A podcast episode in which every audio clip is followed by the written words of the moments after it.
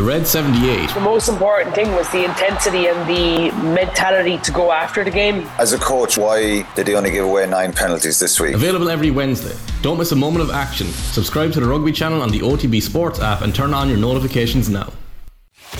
Football on off the ball. With Sky. Don't miss Man United versus West Ham on Super Sunday. Live only on Sky Sports. This is News Talk. All right, Karen Duggan is with us. Of course, Karen, co presenter of the best women's football podcast around Koi COYGIG. And she's with us to talk about the final day of the Women's National League season, which takes place on Saturday. And it really couldn't be uh, more exciting or betterly poised. I was going to say better poised. Uh, it could have been better poised, Karen, couldn't it, if it was four teams instead of three? Could have been. It could have been. Um, it wasn't to be. We we made a good comeback after our blip during the summer with Peamount United, but just couldn't hold out against a very very resolute Wexford team in the end. Um, I won't mention some of the decisions that didn't go our go way. on, now's your, now's your chance. Bitter, it's fine. But, bit, it's okay to be a bit bitter. So, uh, uh, Wexford Youths last Saturday uh, scored a very late equaliser, 3 all, uh, very exciting game, uh, which means, unfortunately, uh, Peamount are out of the running heading into this weekend. but from a, a neutral, uh, which obviously you're not. But for everyone else, from a neutral's point of view, uh, the situation is that there's three teams that can still win the title. So the current champion Shelbourne, top of the table on 57 points. Wexford Youths are second on 56, and Athlone are third on 55. And Wexford, who are second, host Shelbourne on Saturday, while Athlone go to Bohemians. So, to put it simply, uh, the winner of Wexford Shelbourne will be crowned champions. But if that one ends in a draw and Athlone beat Bohemians, well, then Shelbourne and Athlone would end up in a playoff because goal difference uh, doesn't matter in the WLA, WNL. Uh, so, it'll just end up level on points and they'll go to a playoff. Uh, so it is brilliantly exciting, and uh, we remember the drama, which I don't want to remind you of of last season. Karen, this is this is I've turned into a terrible few minutes, hasn't it? This has turned into a terrible few minutes. Uh, so uh, listen, I, I think it, it, could be a brilliant TV viewing experience on Saturday evening on TG Ceathair. Uh, Shelbourne are the reigning champions. Wexford Youths are well used to success as well. Having played Wexford last week, having so much experience of playing against Shelbourne, is this just too close to call? Yeah, it really is because they're two very, very different teams. I mean, Shelbourne are kind of the what you'd call the more ball playing team, I guess. At times they they play some really, really nice football. But they're similar to Peamount in that they've had some slip ups against kind of the the lower ranked teams that they wouldn't have expected to. Whereas Wexford kind of without making headlines just crept their way up to the top just through grit and consistency. And they're really, really hard to beat down in Wexford. So on paper, looking at it, you'd say Shell's top of the league, current champions, and they've been there and done that in the last year. They should be able to go uh, go all the way. But there's something about playing Wexford in Wexford that's just so so difficult. No matter how well you play, you never seem to come away with the full three points. So I wouldn't be surprised if we did see a draw. Not sitting on the fence, but it, I, I honestly do think it's it's too close to call looking at Shelbourne, and it almost feels unfair on the players who've been there throughout the season and getting them to this position. But the wild card of Heather O'Reilly, who came in in a blaze of glory for the Champions League qualifier and then seemed to disappear, but has returned and came off the bench last week against Sligo and looks set to be back for this game and for the cup final. Uh, in terms of her abilities at this stage of her career, like is she potentially a, game changer on Saturday? Um, do you know what? I'm not. I'm not sure. Um, possibly because she does bring that extra injection of pace. I can see her coming off the bench and causing some problems, but there is a little bit of a flip side that when you're playing against Heather O'Reilly, you want to prove a point against Heather O'Reilly because of just of who she is.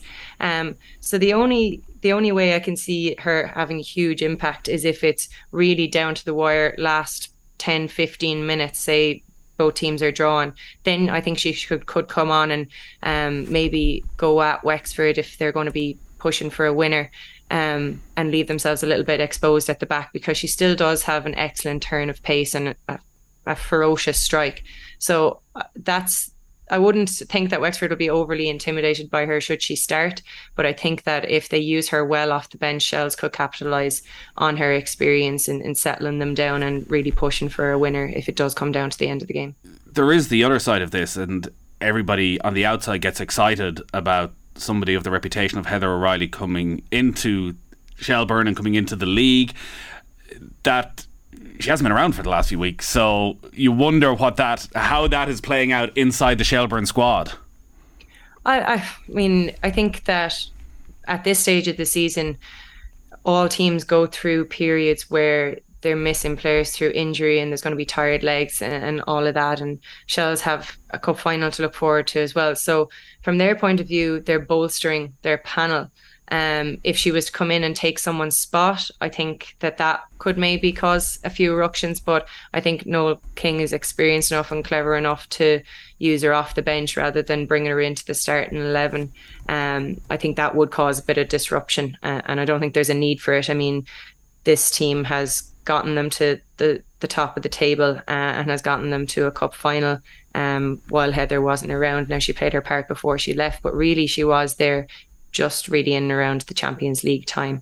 Um, and that's when she made her impact. So um, I don't think it'll cause too much disruption. Uh, Joey Malone was on uh, OTBAM this morning. It was interesting talking about the turnover in the squad and the amount of players that they've lost over the last year going to England. Like there does feel like there's a real conveyor belt of talent coming through, and that next generation, Abbie Larkin, uh, you know, makes her Ireland debut at 16 earlier this year. Uh, just how good is she? Yeah, she's kind of one of those rare talents who has been who's ready for senior football at that age of of 16 and to be fair there's there's been a couple more that are coming through as well as Abby Abby will get the headlines but there's a lot of girls coming up at that age who are really really exciting prospects the the problem is is keeping them in the league um, and nurturing them here before they go away. Um, Jess Ziu was someone who stayed till she was 18, went away. Unfortunately, she after getting a major injury, but that's going to be the way it is with the the conveyor belt of talent. That's why we never have one team that'll dominate for four or five seasons in a row. I don't think because you get recognition and you get you know you have the good players and then the the English teams and the European based teams will start to step up and take notice. It kind of happened with Peamount losing the likes of Eleanor Ryan Doyle, Niamh Farrelly, Claire Walsh all within a short period of time. Uh, Wexford lost Rianna Jarrett and the the kind of success fluctuates a little bit, which keeps the league exciting, but also puts a lot of pressure on the youth level to keep kind of filling up uh, and filtering through to that senior team. So that's why it's important to give people like Abbie Larkin and the other talent that's coming through senior game time at a young age just to make sure that they can keep the squad um, bolstered for talent because uh, we can't offer what obviously professional teams can. And I'm sure it's it's certainly not going to be front of their minds on Saturday, but for a lot of these players, the likes of Abbie Larkin or Amanda Budden, uh, who Keeva Keenan, who've been around the Ireland senior squad, like these are the games where Vera Pauw can actually make judgments on them because there's going to be such an intensity to them that I know at time Vera has been uh, questioning maybe of of the talent of the of the quality. Uh, uh, of the WNL that actually this is a sort of game that these players, if they can perform, it will matter when she's picking that squad for, for next June, July. It absolutely will. And I know that she can be dismissive of the league at times, but when she played Savannah McCarthy, she got raven reviews for her performances when she made the senior team.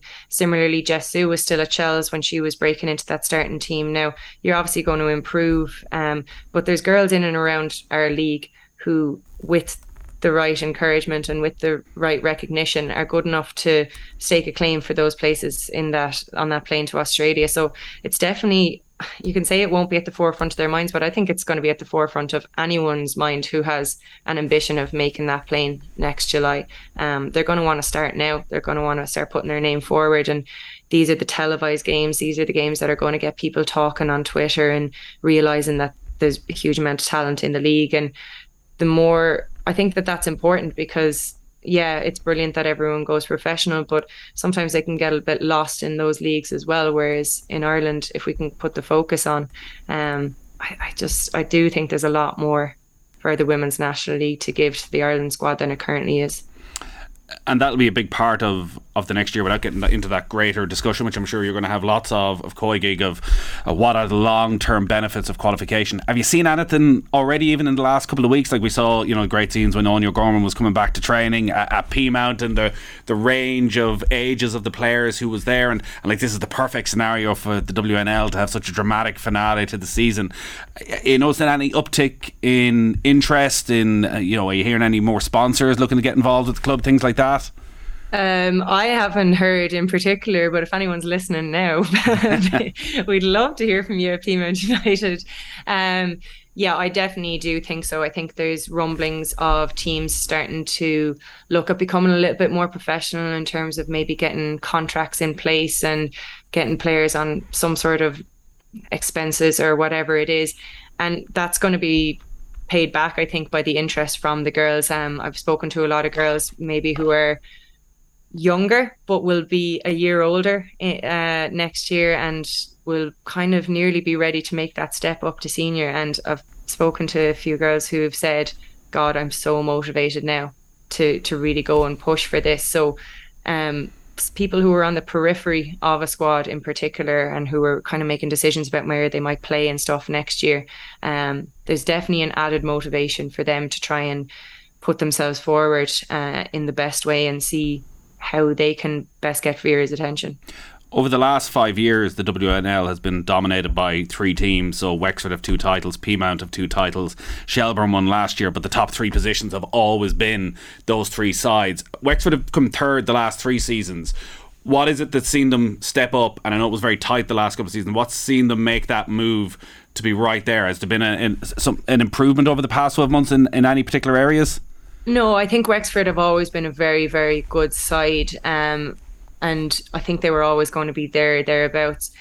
The difference, like you said, is that the talent pool is leveling out a bit because we do see more attrition between teams and more transitional periods between the top three teams. So I think that maybe like Ellen Molloy was two years older this year, and until she got that injury, like she was doing phenomenally well for Wexford and dragged them through a lot of really tight games. So getting the talent to a place where they can impact games. They also signed the likes of Becky Watkins. She's been a really good signing for them. So they've always had a really good, solid base in the team, and they've been able to add in just a couple of key areas. Della Doherty too.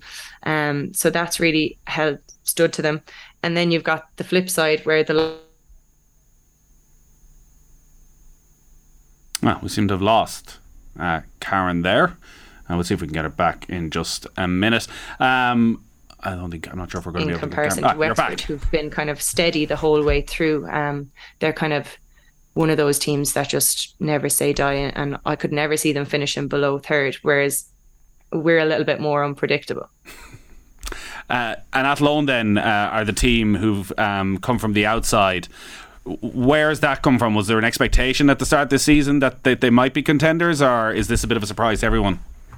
You know what? Not maybe not contenders, but there was definitely signs of it last season. Um, very difficult team to play against. So again, not a team full of headline makers, except maybe the likes of Emily Corbett, who's been fantastic for them, a really, really bright young talent.